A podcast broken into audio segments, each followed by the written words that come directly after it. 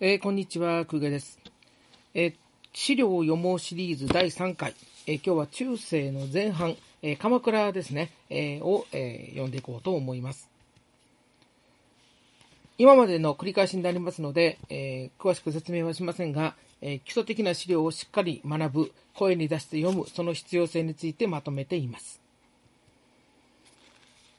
えーテキストは、えー私の学校で今採用している、えー日本史 B の小説、山川の小説の、えー記載資料を使います。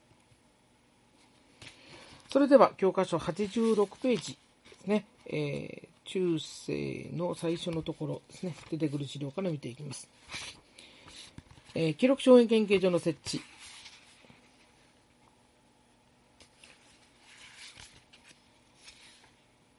では、いきます。え少し間を空けますので、後について読んできてください。この御三条院位の御時、遠久の記録書とて、初めて置かれたりけるは、諸国七道の諸領の戦時完膚もなくて、口伝をかすむること。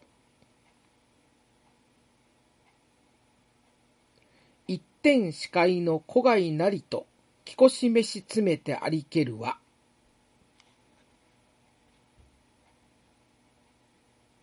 すなわち氏殿の時、一のところの五両、五両とのみ言いて、荘園諸国に満ちて、頭領の務め耐え難しなど言うを。きこしめし持ち足りにけるにこそ。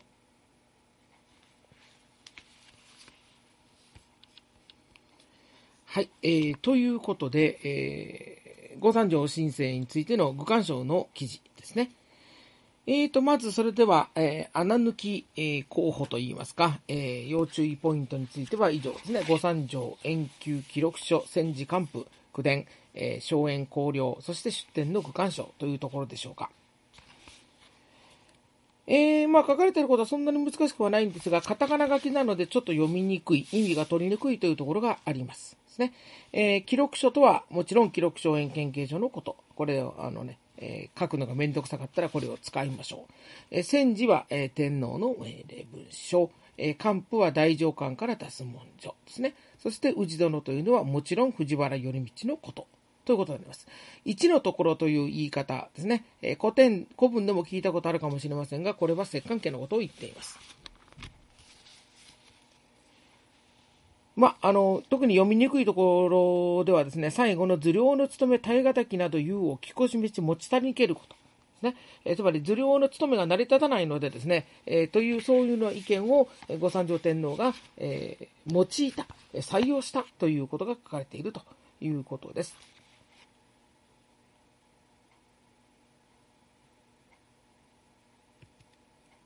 では次行きましょう。えー今度は93ページですね。えー平氏政権の兵士の繁栄のところということで。これかなり長いんですけども、えー少し飛ばす感じでいきます。出だしから。六原殿のご一家の金立ちと言いてしかば。家職も英雄も、表を迎え肩を並ぶる人なし。されば入道小国の古獣と、平大納言時忠教ののたまいけるわ。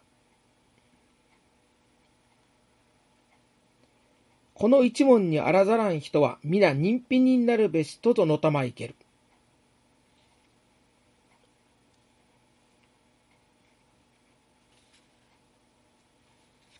えここでちょっと飛ばしまして次の段落までいきます。日本秋津島はわずかに66カ国。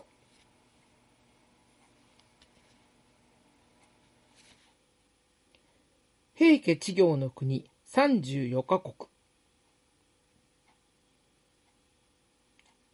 すでに半国に超えたり、その他、荘園電波たいくらという数を知らず。まあ、ここでいいでしょう。あの、以下はですね、ずっとですね、あの、平家の、えー、がすごい繁栄していて、特にですね、あの、二層貿易のことがあるので、えー、中国製の様々な財宝を、がいっぱいあるということが出てきますけども、それはまた後でゆっくり自分で見ておいてください。よく抜かれるのはこういうところかと思います。六原殿、時忠、66カ国、地行国の地行、それから30ですね、半分だという。ここですね。えー、六原殿というのは、えー、もちろん清盛のこと。えー、入道小国も清盛のことですね。えー、小国というのは大乗大臣のことですから、えー、清盛が大乗大臣になったことを踏まえています。まあ、後から読んだらわかると思うんですけど、えー、まあ、地国語の数が全国の大体半分あるというようなこと、ことになるかと思います。さあ、次はですね、五成倍式目まで飛びます。103ページかね。えー、五成倍式目についての、えー、ところですが、まず五成倍式目そのものですけども、えー、ここに4通教科書に挙げられていますが、えー、特に選んだのが、えー、1つ目と、それから3つ目、それから最後の1つは次ページを改めて読みますけども、では、いきます。一つ、守護人奉行のこと。ね、奉行ってね、あのこの場合はお奉行様の奉行、まあ、意味的には同じなんですけど、幕府の命令を執行するという仕事の内容ですね。えー、右ユダイ将家の御時定めおかるるところは、大番催促、謀反殺害人、つけたり、夜討ち強盗山賊海賊等のことなり。えー、それからその次ですね。えー、一つ飛ばして三つ目ということになりますが、えー、御下し踏を大すといえども、稚魚をせしめず、年中を降る所領のこと。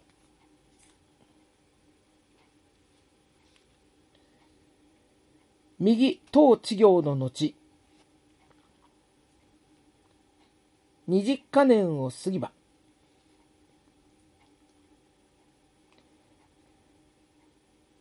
大正家の霊に任せて、利費を論ぜず解体にあたわず。まずここまでいこうと思います。えー、右大将とはもちろん頼朝のことです。で、この三つが、いわゆる大番参加、大、あの、大盆参加条ですね。ことなります。えー、それから、えー、ここでは大正家と言ってますが、これも頼朝のことですね。えー、一つ目がいわゆる守護の仕事、えー、大門参加長。で、えー、二つ目がですね、えっ、ー、と、これがですね、あの、年季法といいますか、20年で時効になるという方です。ということになりますね。えー、タイトル、それから守護、大門参加長の3つ、それから20年が条件だということですね。えー、つまり、たとえ命正式の命令文を持っていても、治療をしなければ、つまりそこへ行かなければ、えー、20年で、えー、期限が切れるということですね。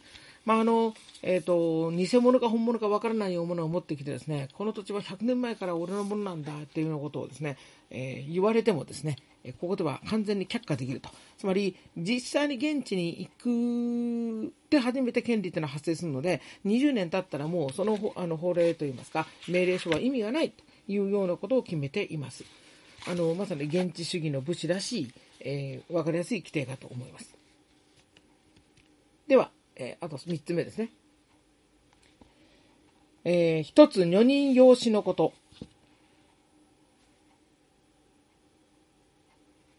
えー、右方位のごとくばこれを許さずといえども、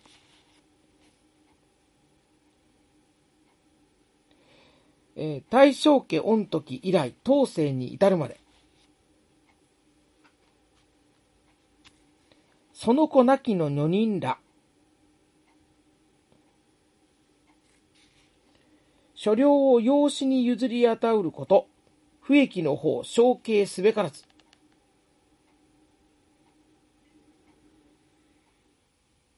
いいですか。ね。えっ、ー、と、これはですね、女性が養子を取るということが仏世界では当然だという、当然と言いますか、あの、普通のことであるということになりますね。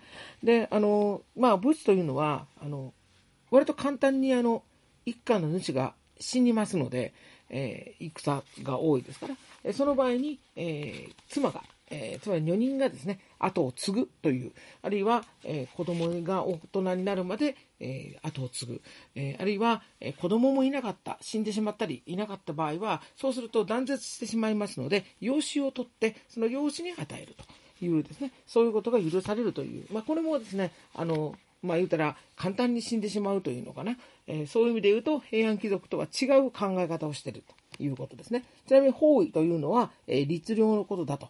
えー、つまり律令の規定だ規定に従えば、えー、女性は養子を取れないんだけどねということが書いてあるんですね。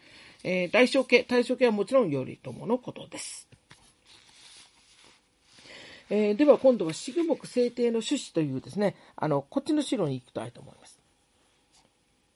これも長い資料ですけども、結構有名なものなのでしっかり見ておきましょう。えー、さて、この式目を作られ候ことは、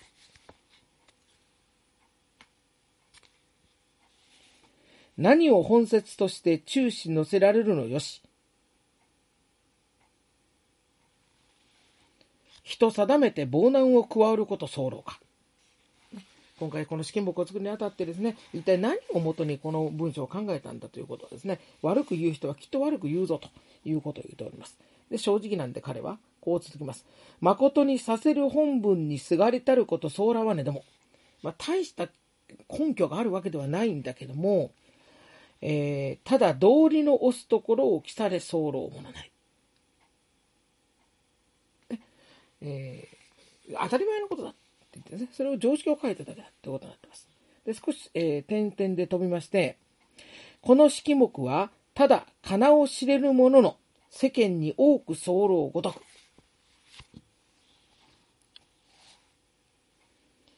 えー、かなを知れるものっていうのは、だから庶民ですね。で、えっ、と、庶民がですね、こんなすごいのを見せられたら驚くぞっていうのことがそこに書かれています。で、最後のところ。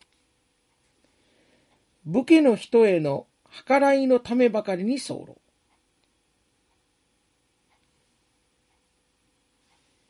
これによりて、京都の御沙汰、律令の掟、いささかも改まるべきにあらず候なり。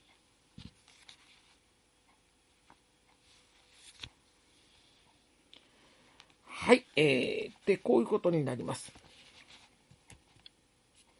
ね、まあ、中もあるわけなんですけども、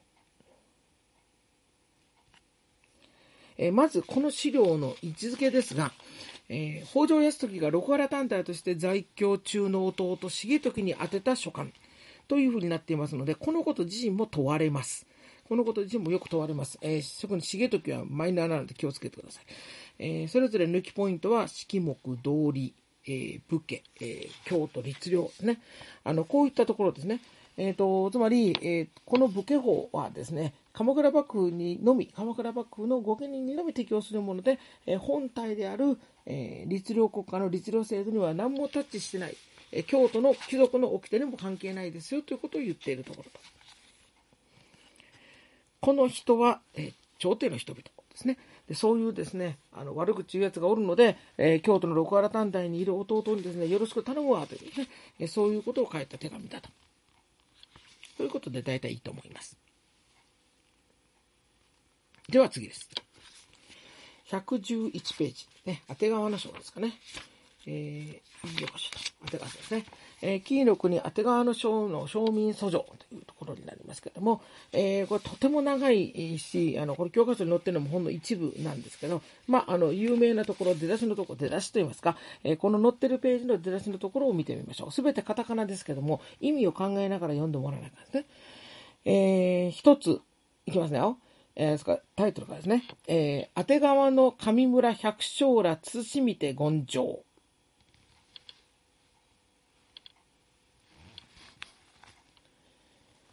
はい。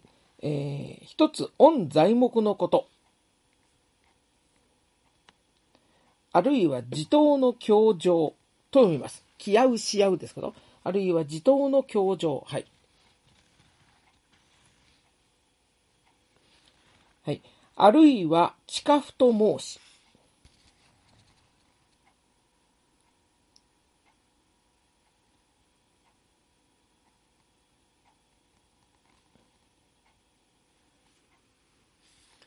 核のごとくの妊婦を地頭の方へ攻め使われそうらえば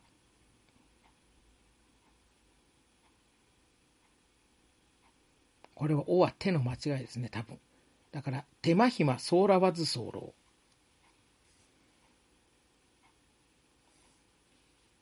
その残りわずかに漏れ残りて候妊婦をこの差は濁ります。材木の山いだしへいでたてそうらえば。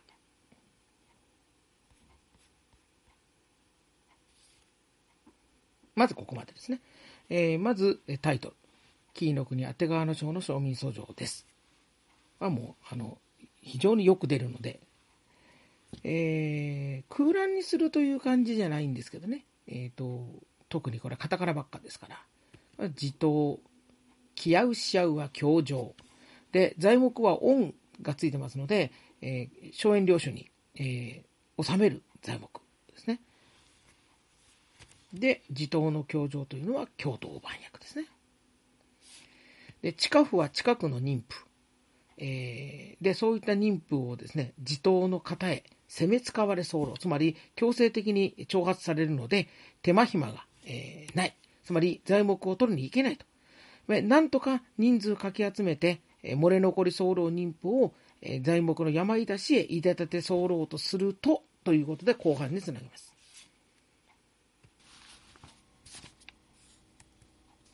えー、手馬うのとありますが、えー、これは長毛のと読むべきで、逃亡のことですね。長毛の後の麦負けと候て、追い戻し総来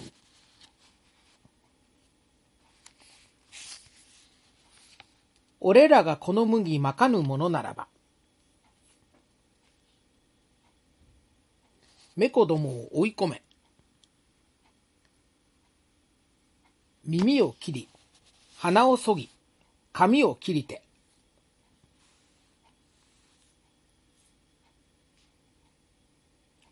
天になして縄ほだしを打ちて。さえなまんと候て。攻め先行をせられ候間。御在幕いよいよお備わりそう来ぬ。はい、先ほど言いましたように、えー、手馬は逃亡、つまり逃げてしまった、え、どっかへ逃げちゃった農民の後ですね、えー、そこのところに麦を負けと言ってですね、せっかく山に入った妊婦を追い戻してしまうということです。えーと、ですから、えーと、農民が逃げているので、そこは今主がいないと。で、え、稲作ではなくて麦を負けっていうのは裏作の麦であるというふうに考えることができます。えー、いないんだからお前らが麦を負けっていうわけですね。で、この俺らがから、えー、2行下のさえなまんと、ここまで鍵括弧ですね。これが、あの、自頭のセリフであるというふうに考えられています。で、俺らというのは、お前らという二人称です。えっ、ー、と、俺というのは一人称ですが、えっ、ー、と、一人称の言葉を、えー、二人称的に使って、そうすると大抵悪口というのか、そういうあのききつい言い方になる。例えば、己とかですね。己というのは本当は自分のことですけど、己っていうと敵に対して貴様みたいなことなんですね。で、そういう言い方、あるいはあの、我とかですね。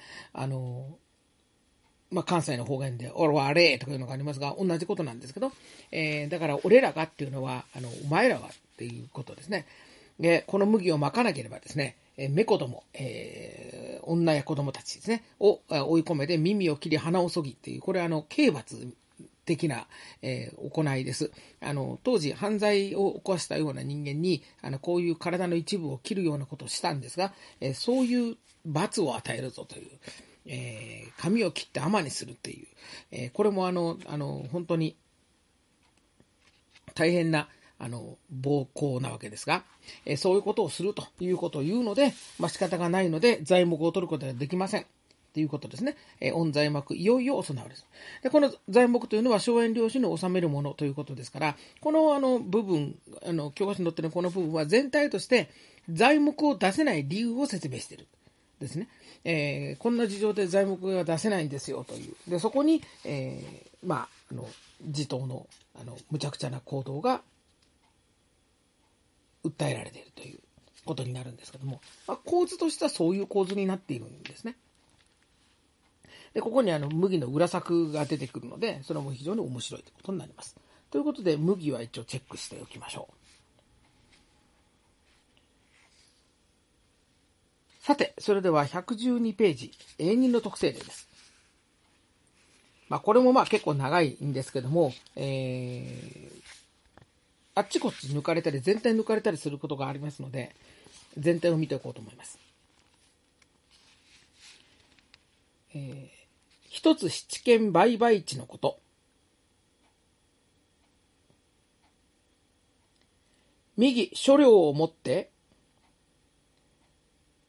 あるいは七軒に入れ流し、あるいは売買せしむるの上。御家人ら盾へのもとになり、競合においては、強行においてはかな。強行においては、長寿に従うべし。以前顧客の分に至りては、本種了承せしむべし。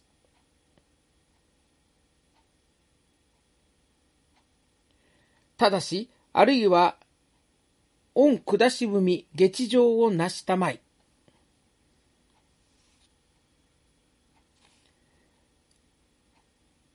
あるいは稚業二十か年を過ぎるは、講師の量を論ぜず、今更相違あるべからず。ね。まあ、出だしのところ。えー、縁人の特性例であるということの判別。それから、この諸領とか七権とかって、このあたりの言葉は抜かれる可能性がありますね。七権に入れる、えー、売るのではなくて、まあ、七、つまり、それを、まあ、人質というか、えー、差し押さえの担保として、えー、その条件でお金を借りる。でも返せない。なので、取られてしまう。これが七に入れて流れるということですね。あるいは売り買いする場合もあって、えー、それは御家人たちにとっては、まあ、なんというのか、えー、困窮の、家庭は困窮ですね、の原因になっているとから、今後やっちゃいかんと言ってます。そして、えー、以後、えー、これまでの分について、以上はもう売り買いをするなということを言ってますね。それから、すでに売って、顧客は売るということですが、売ってしまった分については、本種領収せしむ。別とあります。で、本種は元々の主ということですから、元に戻せというふうに言っているんだっていうのがわかります。で、ただしですね、あただし、あるいは、音芸文芸ともに20カ年を過ぎるものはっていうのがあります。えー、っと、20年というのが、これが時効でして、で、これはあの、先ほどのご成敗式目で、え20年経っていたらですね、たとえ証拠文書が出てきても、20年間、そこをちゃんと維持している、え権利を持って仕事をしているもののものだっていうのがあったと思いますが、あれを引いてですね、20年経っている場合、えはですね、もう変えない。今更相違あるべからず。20年経っている場合は、えまあ、いわば特性例が適用しないということを言ってます。いいでしょうか。だからこれはもう上映式目ですね。上映式目の内容が優先されているという、そういう理解の仕方でいいと思います。で、少し続きに行きますね。で、えー、読みます。次に、非御家人、凡家の友柄。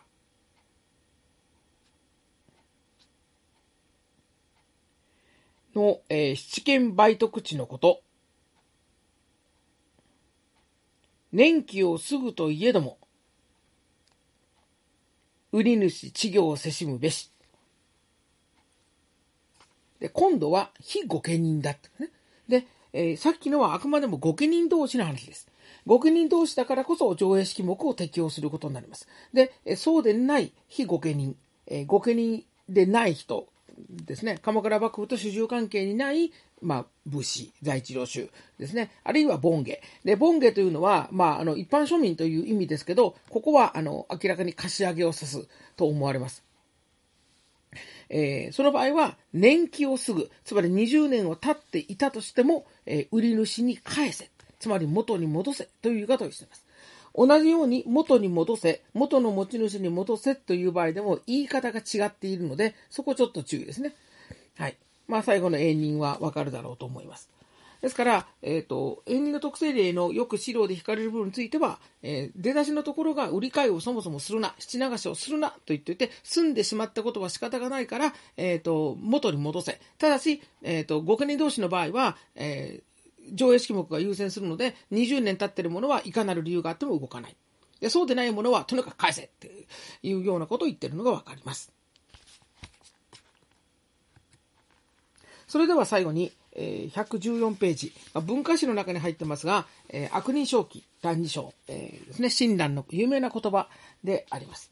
で、えー、そもそもだいぶ後ろになるんですが、中ですけども、えー、この歎異抄というのは、この弟子唯円という人が、歎異抄の著作じゃないんです。歎異抄は、あの、親鸞の著作じゃないんです。えー、弟子の唯円が親鸞の教えを、えー、まあ、いわば、あの、なんていうか、伝えようとして変えたようなものになっているので、著者を間違えないっていうことは一つポイントです。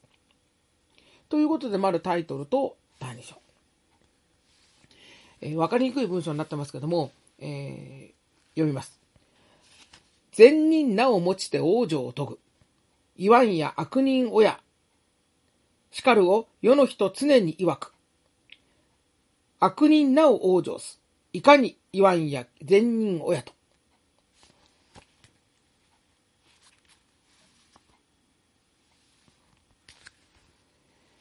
えー、この情、一旦その言われあるに似たれども、本願他力の意種に背けり。そのゆえは、自力左遷の人は、一重に他力を頼む心をかけたる間、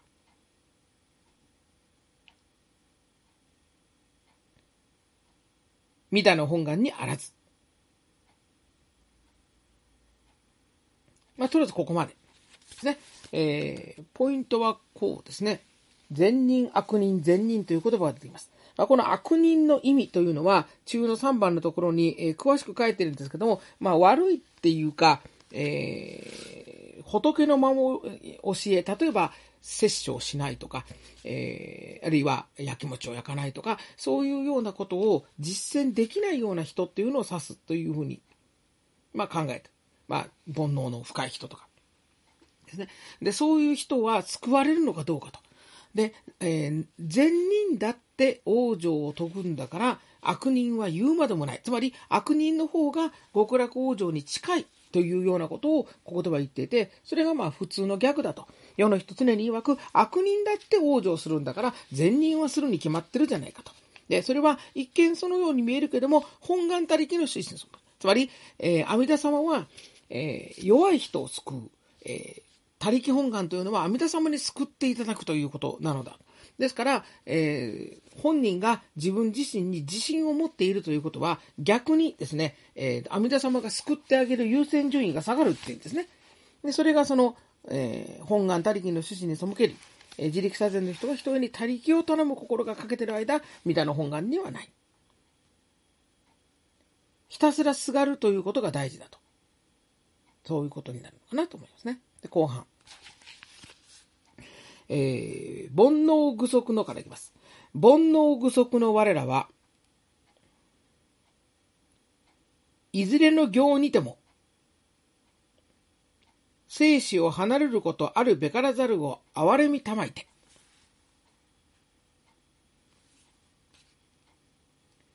癌を起こしたもう本意。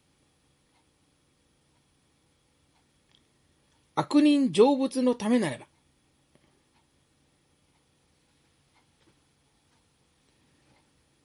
他力を頼み立て祭る悪人。最も王女の勝因なり。よりて善人だにこそ往生すれ、まして悪人はと仰せ侍き。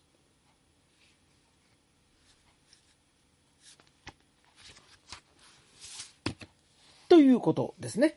えー、ですので、悪人と善人、えー、他力と自力ですね。その辺のこう関係を間違えないように、えー、してください。もちろん、もちろん、仰せ侍いたのは親鸞様ということになります。ということで、え中世前半編はここまでで終わりです。え次回は、え後半、室町時代ということにしたいと思います。